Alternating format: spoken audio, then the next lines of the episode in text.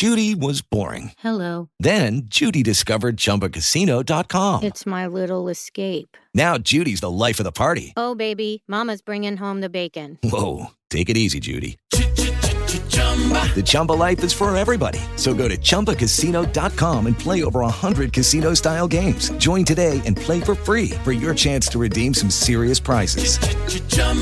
ChumbaCasino.com.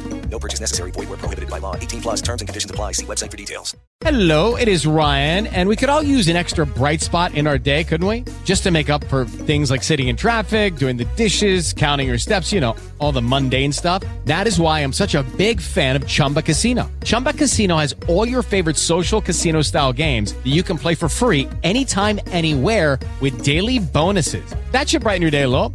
Actually, a lot. So sign up now at chumbacasino.com. That's chumbacasino.com. No purchase necessary. VGW. Void where prohibited by law. See terms and conditions. 18 plus.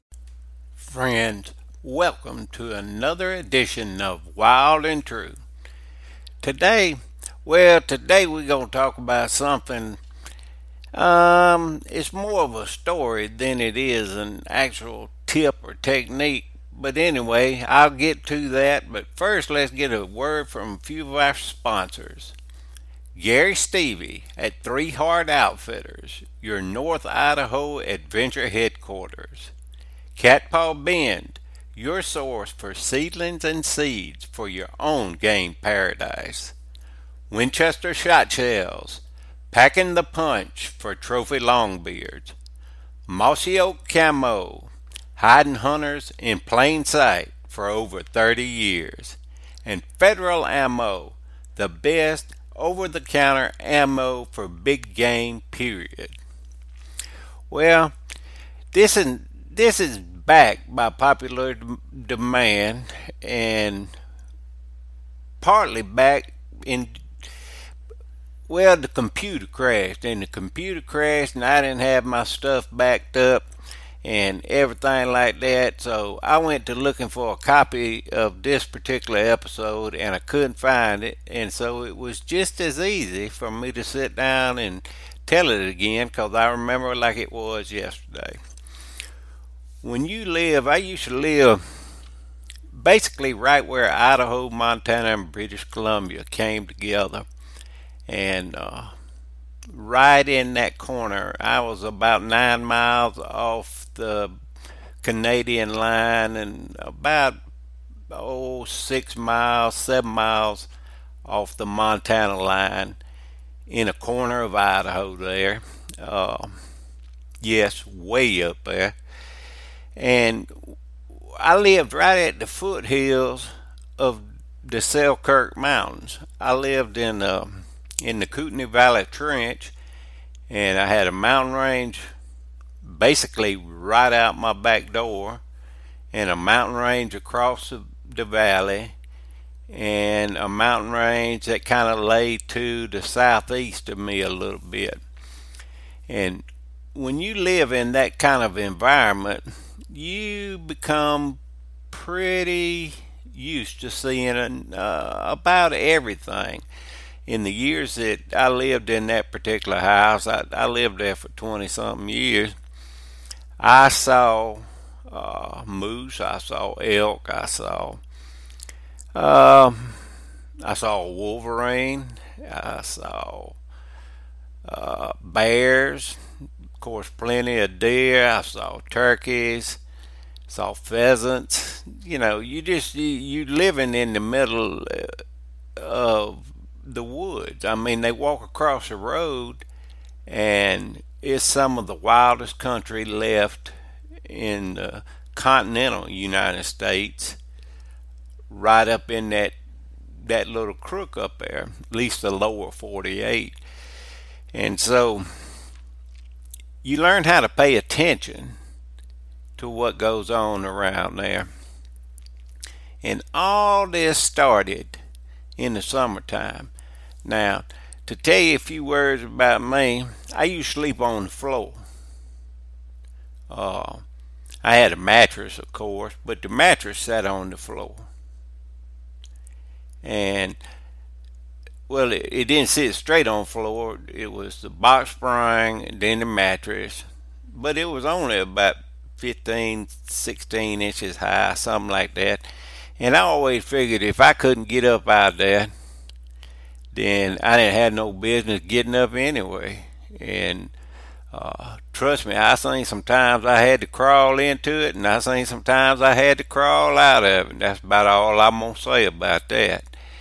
But my windows in that in that house, I don't know if y'all measure windows, but most windows come down to where they about two foot off the ground. The bottom of them and all that are from the floor, you know, and so you add that mattress there anyway, um, that house didn't have no central. I didn't have air conditioner in that house for years.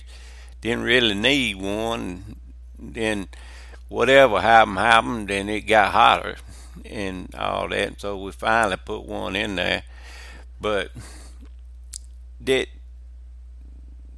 when I laid on the bed and put my arms crossways on the pillow and looked out the window. I could look out the window up under the blinds, and then of course we had that window open, and all. And at nighttime it cooled down a lot. A lot of times you catch the thermal switching around out of the mountains, and it cooled the house off. I went in the shade on that particular side of the valley.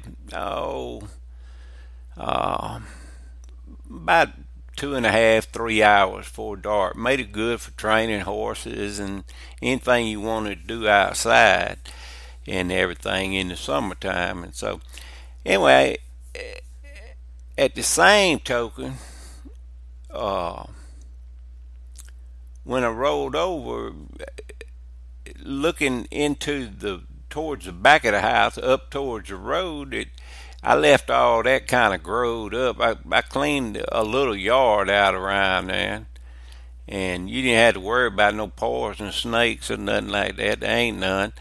And um, I kind of mowed back around there and just a little bit, and then I ringed it all with rocks because I didn't move to North Idaho and Montana to mow grass. I just didn't do that. And so I had a little yard that I kept kind of clean around there. And plus, there was plum trees out the back door, uh, and cherry trees, and all that. And it let me gather all that fruit. So anyway, I'm bad. It's 3:40 right now in the morning here. I'm bad to not. I can't sleep sometimes, and so I I rolled over on my stomach and I was looking out that window and it was kind of a moonlit night. It, it, it was plenty of light to see. I could see pretty good. And all of a sudden, uh, of course, dogs was in the house and they knew well enough. They, there was so much stuff that went on around that house. If a dog barked at everything that was out there in the yard, they would have a heart attack. It's about like a white-tailed deer. If you drop that song on from South Alabama off in Montana, he probably wouldn't stop running until he got to the North Pole. But anyway, the, I was looking out the window and in the moonlight, I I actually heard it before I saw it, and I heard it and saw it, and it happened, and it was over, and it was just like that quick. And um, something I couldn't really see the shape good, but it was moving at kind of a trot, and something went by the window of course, we're talking only like 10 yards away. And it went by the window, and I remember seeing a big, long tail behind it. And so that was that. Uh, uh, you know, I never said anything about it to anybody or anything like that. I just let it be what it may be and all that kind of stuff. And that was in the summertime. And so it went on there about two, three, four weeks maybe. And uh, had old white, I always like I always end up with some kind of old beat up white Chevrolet pickup four wheel drive. I don't know why they're white. I know why they beat up because if I back into a gate post or something like that, I ain't too worried about it. And most of the time, I, I can carry it to the Yaak River Body Shop, which is me and a hammer, and I can straighten it out. Uh, throw a chain and, and a come along in there, and I can sure straighten it out. But anyway, I had an old white truck, and I had done fixed it up pretty good. Had some pretty nice toolboxes on it. Had one of them back window protectors, headache rack type thing on it. And I always believe in big bumpers. And I ain't talking about them, whatever they call Truck King or whatever bumper that is. I'm talking about a bumper that somebody built. And I had a big one, and I had had that bumper since I was like 20 years old, and I just swap it from truck to truck to truck. And uh, so, anyway, it had a winch on it, and then it kind of had spanded metal across the front of it, and it set out the front of the truck. Oh,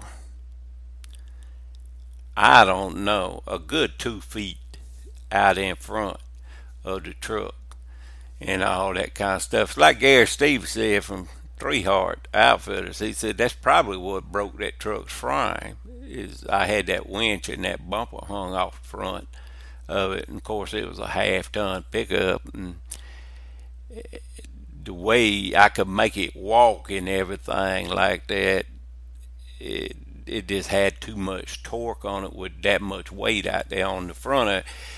But the long and the short of it is, I I kept it backed up in the barn, and of course I had plenty of other stuff right around there, and so I was walking out there to that barn one day, and I noticed the front fender had claw marks on it. I didn't know they were claw marks at that time, but I saw scratches and so I walked over there and I looked a little bit closer. And I saw, you know, the scratches of like three claws. And they had caught right above the tail light, I mean, the uh, turn signal light, and they had just scratched down real quick. And I'm going somewhere with this, and where I'm going with all this is the fact that when you're living out in the middle of the woods, you better be prepared for what the woods have got to offer you. So anyway, it was scratched down like that. I didn't think much of it other than the fact that I couldn't figure out what exactly scratched that truck in that fashion. It wasn't nothing I did. Sometimes I get a little gung ho and hang a chain around there or something like that. I hadn't done that, and I ain't done nothing. And then I just, for the life of me, couldn't figure out what had done it. And so another day or two rocked on by, and uh, I went out there and I got in that truck. And that truck sat under an old hayloft. Uh, the second story of that particular barn. Um, was used for storing hay, and no matter how much you swept and dusted and everything like that, that fine dust would always trickle down or blow down. It wasn't like a stream of dust, but it just put a little old sheen across everything when um, the wind would blow. And so I was going somewhere that day. I went out there and I jumped in the truck and when I jumped in the truck, I cranked it, and I always let my trucks run for a minute or two. Uh, some old man had told taught me when I was younger to let the truck run a minute or two, let all the fluid get up in there and get warm, and you know you ain't just jumping in the truck and throwing it in gear and doing all that stuff. And everything. You're letting everything get warmed up. Kind of like me. It takes me a little while for me to get my fluids warmed up in the morning. And also, anyway, I sitting there, and of course, I've usually got something I'm rambling around with in the in the cab, and I looked up. When I looked up, there was a cougar track right dead in the center of that windshield. And it was a good sized cougar. And the reason why I know what a good sized cougar track looks like is I run around with Gary Stevens. Gary Stevens had taught me all in, in the short time that we were together. He had taught me all he could about cougars. And uh, I done followed them through the woods. I done tracked them through the snow, and I mean, I done done everything with them. And so immediately when I saw it, I said, "Boy, that that's a pretty good sized cat." And all that flashing put everything together. The I had seen something trot by with a long tail, and then here this cougar had jumped up, and what had happened, he had, just like cats do, he had misjudged to jump a little bit, and he had jumped and hit right on the corner of that fender, but he had to reach out and catch himself. And so when he reached out to catch himself, he scratched paint on the truck. Then he just walked up there. I don't know what he was doing up in the barn. You know, you can't. There wasn't no animals in that particular barn and all that kind of stuff. And I used to have a horse that I kept over there, and he was mean as a rattlesnake. I never realized how mean that horse was until I moved him and cut him in with Gary string. He's the best son bitch I ever sat on, too. He was an old scarecrow looking raw boned blue roan. And people would look at him when I get him off and they would like he ain't gonna make it. And he would tote me anywhere and he still had stuff left over. That was a fine animal. But he's gone on, as Gary would say, he's gone on to horse heaven now, you know. But anyway, there wasn't no animals in that barn over there where the cougar was at, so he, he must have just been over there fooling around or something like that. So this rocked on, and I didn't think about cougars for another, I don't know, uh, month or something like that. And I was coming home one day, and I I had a companion in the truck, a dog, a pit bull, and uh, he rode with me everywhere. And I whooped in the driveway, and when when I whooped in the driveway, you could look all the way down my driveway, and right down the side of a farmer had an equipment shed out there. You could look right down the side of that equipment shed, and they kept it mowed around there because that's where they kept their equipment and stuff, and then the crops come up to it. And as soon as I turned in my driveway and started down my drive, I looked down across through there, and I saw it when it run across. Um, there was a bunch of hay stacked in that barn at that time, and I saw it when it, it busted up through there, and I said that wasn't a deer. I said it wasn't a coyote. I said, I don't know what that was. But I had an inkling.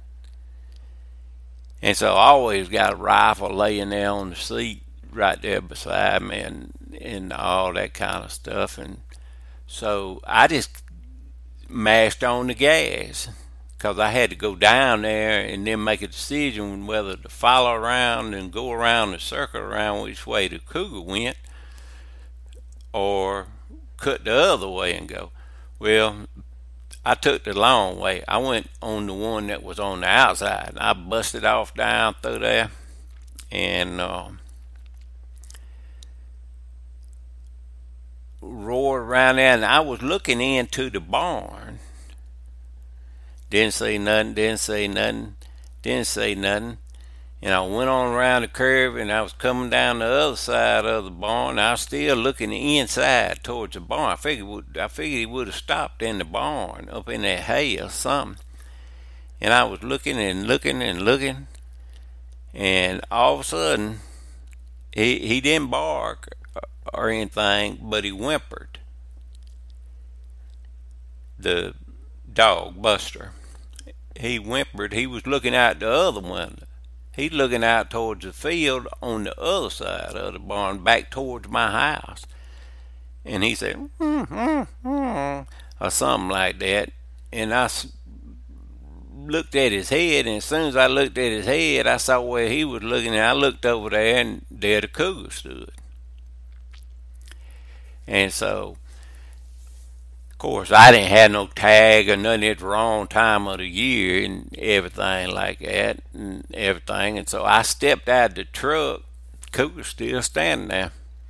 And his tail was just kind of up above his head, you know, just kind of flipping around like cats do. And uh, I took the gun and shot it up in the air, well clear and well and so he hauled Boogie and he was gone. I just shot at one time. I figured that might dissuade him from being around the house. Because all I could see is him jumping square in the middle of my shoulder blades when I come out of the house one night. Or catching that dog out there or something like that. So that was the end of the cougar tale, I thought, for a little while. And so that might be why the the name of this episode originally was Here Kitty Kitty Kitty Kitty. Well, I forgot about the cougar. Went on into hunting season, and you know, just uh, had knew that I'd seen one and stuff like that, and so we got on into hunting season. Of course, snow got on the ground, and when snow got on the ground, I caught his tracks three or four different times, or her tracks, his or her. I don't have any inkling as to what it was. And they would just go over there to my barn. You know, he kind of had a little route that he made up through there.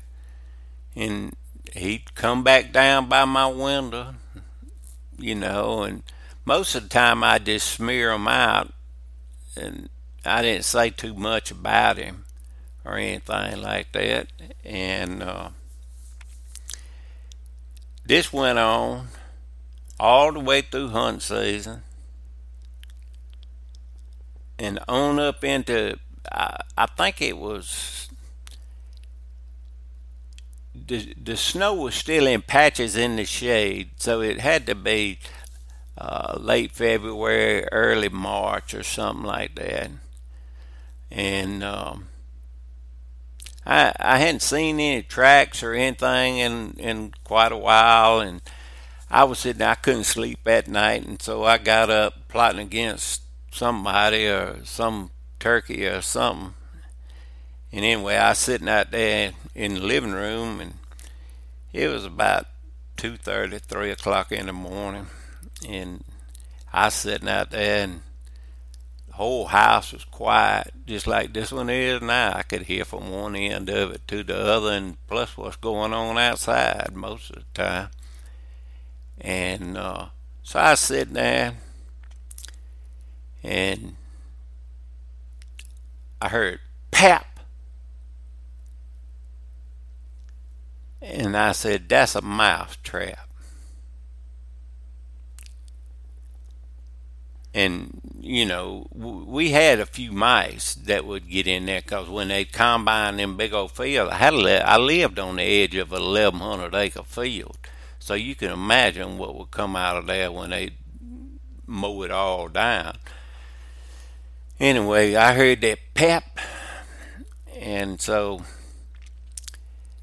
I sat there and I knew it was the mouse trap that went off that I had put out there in the laundry room and uh, Boy, you ought to see before I got out of that house. You ought to see what I had rigged up when the laundry used to freeze up. I had on, I, I had two or three pieces of pipe. It took two tripods and something else to make the water run out the back door. But anyway, that's neither here nor now. That's another story for another time. Uh, eh, you learn real quick when you live up there in in the middle of the woodlands, you make do. Uh, it's a little that Yaak ingenuity, as a friend of mine had put it.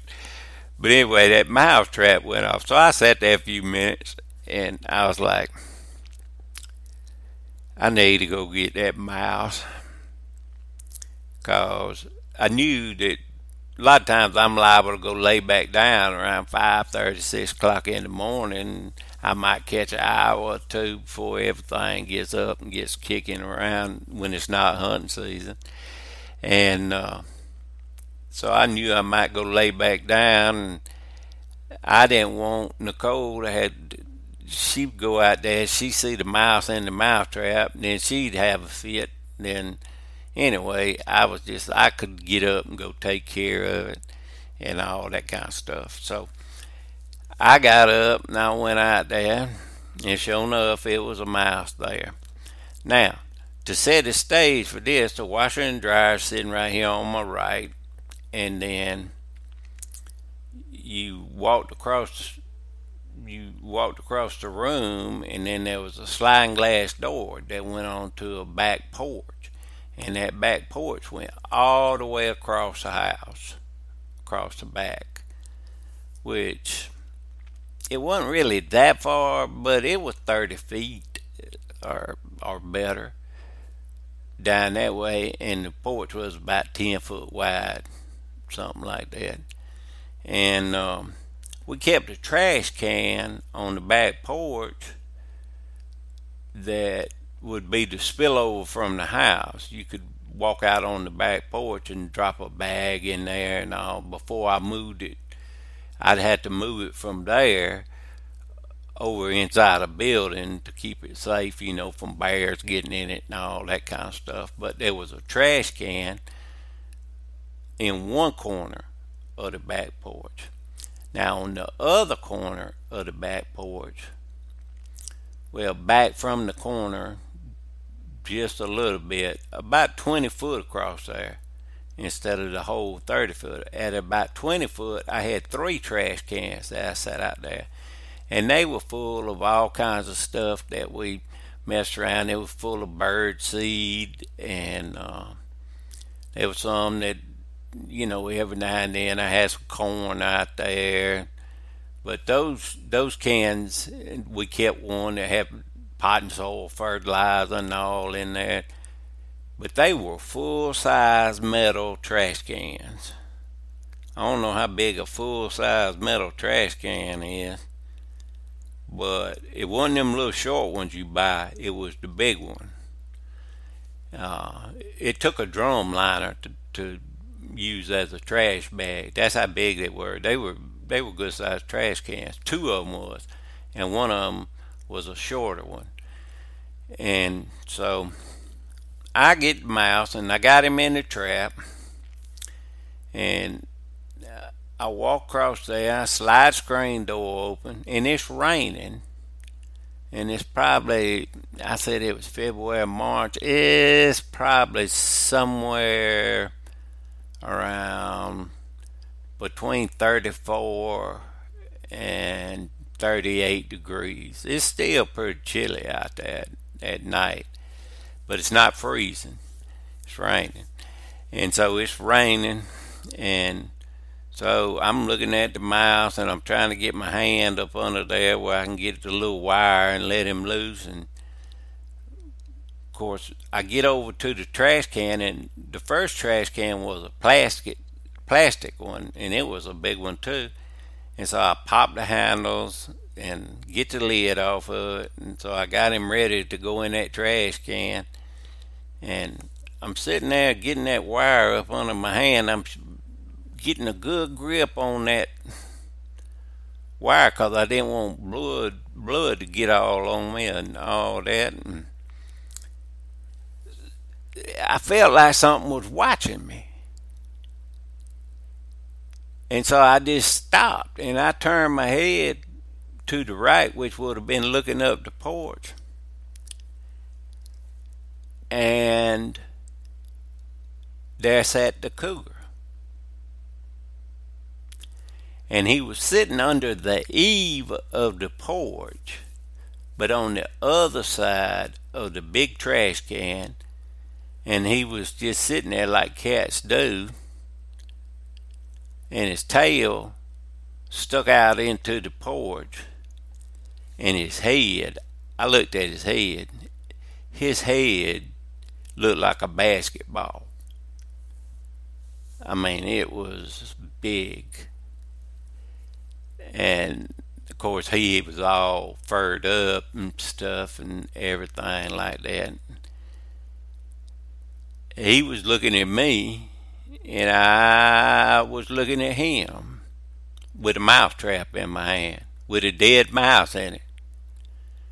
In retrospect, maybe I should have. I just thought about this just then. In retrospect, maybe I should have just flipped the mouse over there to him. But uh, it's amazing what goes through your mind as fast as what goes through your mind. And so I looked I saw it was the cougar or a cougar and that he was really tight. And there was a knife. I kept a knife stuck in the rafters right above my head. And it was a big long knife. I used it in the garden a lot of times. A lot of times I'd skin a turkey with it if I had to but it was a like a Freddy Krueger knife. It was a big, long, skinny bladed uh, knife. It was good to cut off broccoli or tomatoes or whatever you was doing out in the garden and all. And I knew how sharp that knife was, and it was it wasn't stuck in the rafter; it was slid down between the rafters. That knife was right there, and I had just walked past a gun. Um, when you go out, when you went out that sliding glass door, there was a 22 rifle that sat right in. Um, it sat right in a bunch of coats right in there. You'd have to really know where you was looking, and then the bottom of it was in a bunch of boots. And uh, but there was a 22 sitting in there, and people say, "What you gonna do with a 22 rifle against a cougar?" I said, "Well, I'm gonna tell you something. I ain't gonna shoot it one time. Uh, I done learned from my uncle Butch. I had that thing dialed up with some transmission fluid, slicked that thing up. That's on a shuck shells fast as it could eat them. So it was sitting in there, and on the on the way out there, right there by the freezer, set a lever action or lever action, 4570. It was Marlin. That was a really good gun too, and it it always leaned up right beside the freezer, right in there. So I walked by two guns, and there was a knife above my head and I had a sliding glass door. So the first thing went through my mind, I said, boy, I can see what the paper gonna say if uh, if this cougar tried to jump on me and I got a knife, I ain't gonna come out on the the clean side of that one. Of course, I was dressed like I always dress, like sitting here right now doing this podcast. I ain't got nothing on but my long handles and some kind of they've invented some some kind of t-shirts that uh, are the most amazing thing known to man. They get wet and then they dry. They don't never stink. It's the craziest thing in the whole world.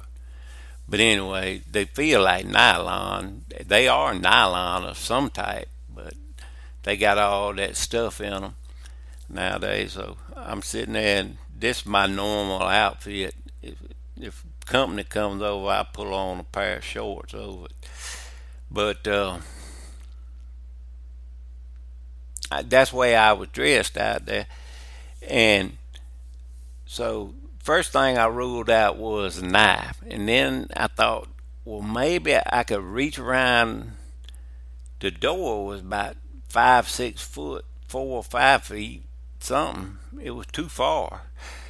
But I said, maybe I can reach around there and get my hands on that 22. And I said, no, that ain't going to work. And I knew the 4570 was out of the question. Cat and me just looking at each other. We got 20 feet of air between us.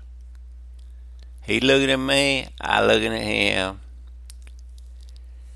And it raining. He's sitting up under the eave. And I got a mouse trap with a dead mouse in it. And I'm standing there.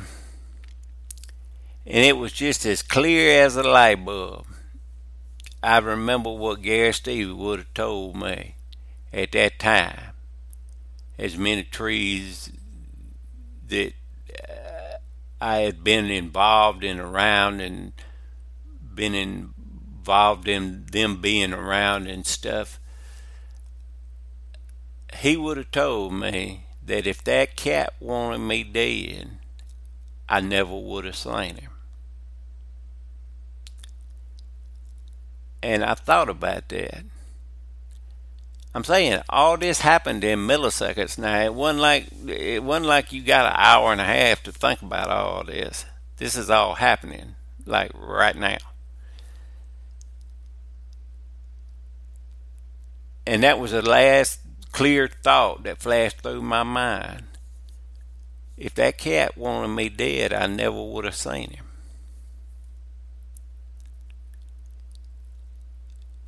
And so I looked at him, and it's the way I talk to all critters, most anything, and and everything. And I just told him, I said, if you ain't got no beef with me, I ain't got no beef with you.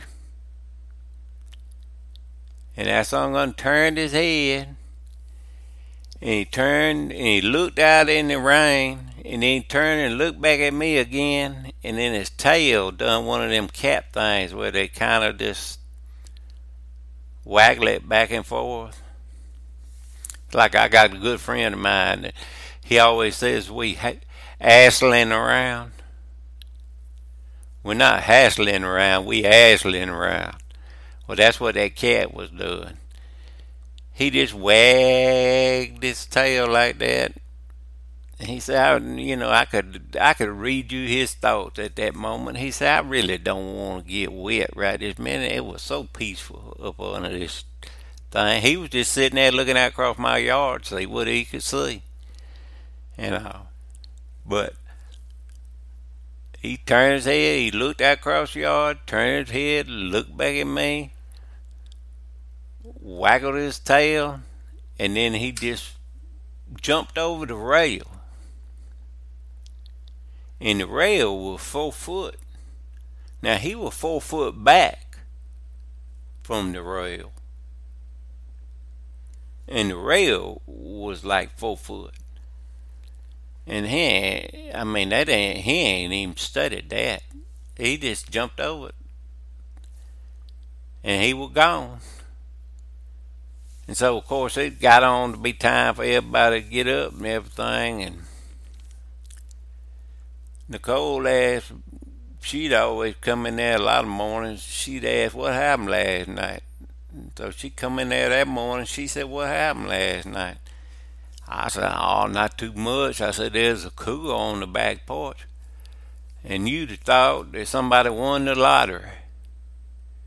In reverse. I mean, it was, it was not good. And all that. But that cat hung around that place there, and that particular, I just kind of forgot about him. I never saw him again or anything. We we did talk about him with the neighbors at a barbecue, and he kind of moved across the road a little bit, and the man had, I don't know, it's one of them families where they have five, six, seven, eight children and all that. And he was kind of scared for his kids playing in the woods and all. And one of his kids run up on him up in there. And the, the dad happened to be so close and the way it all went down, I, I, I assumed that the cat said that the kid wasn't worth it and all that. But that was that following fall. And then coming up into that following fall, right in through that time, they burnt some huge slash piles up there where they had been logging and um, I didn't realize this. I didn't realize that that I, I had never thought about it, but I didn't realize that mountain lions would den uh, in a big slash pile like that. You know, it makes sense that they got to have some place to get out of the weather and everything like that. I didn't know where I thought that they did. I, I mean, I, you know, you don't see a cat dig a hole in the ground or anything like that, but they'll get anywhere where they can get up in there and get dry and all that kind of stuff.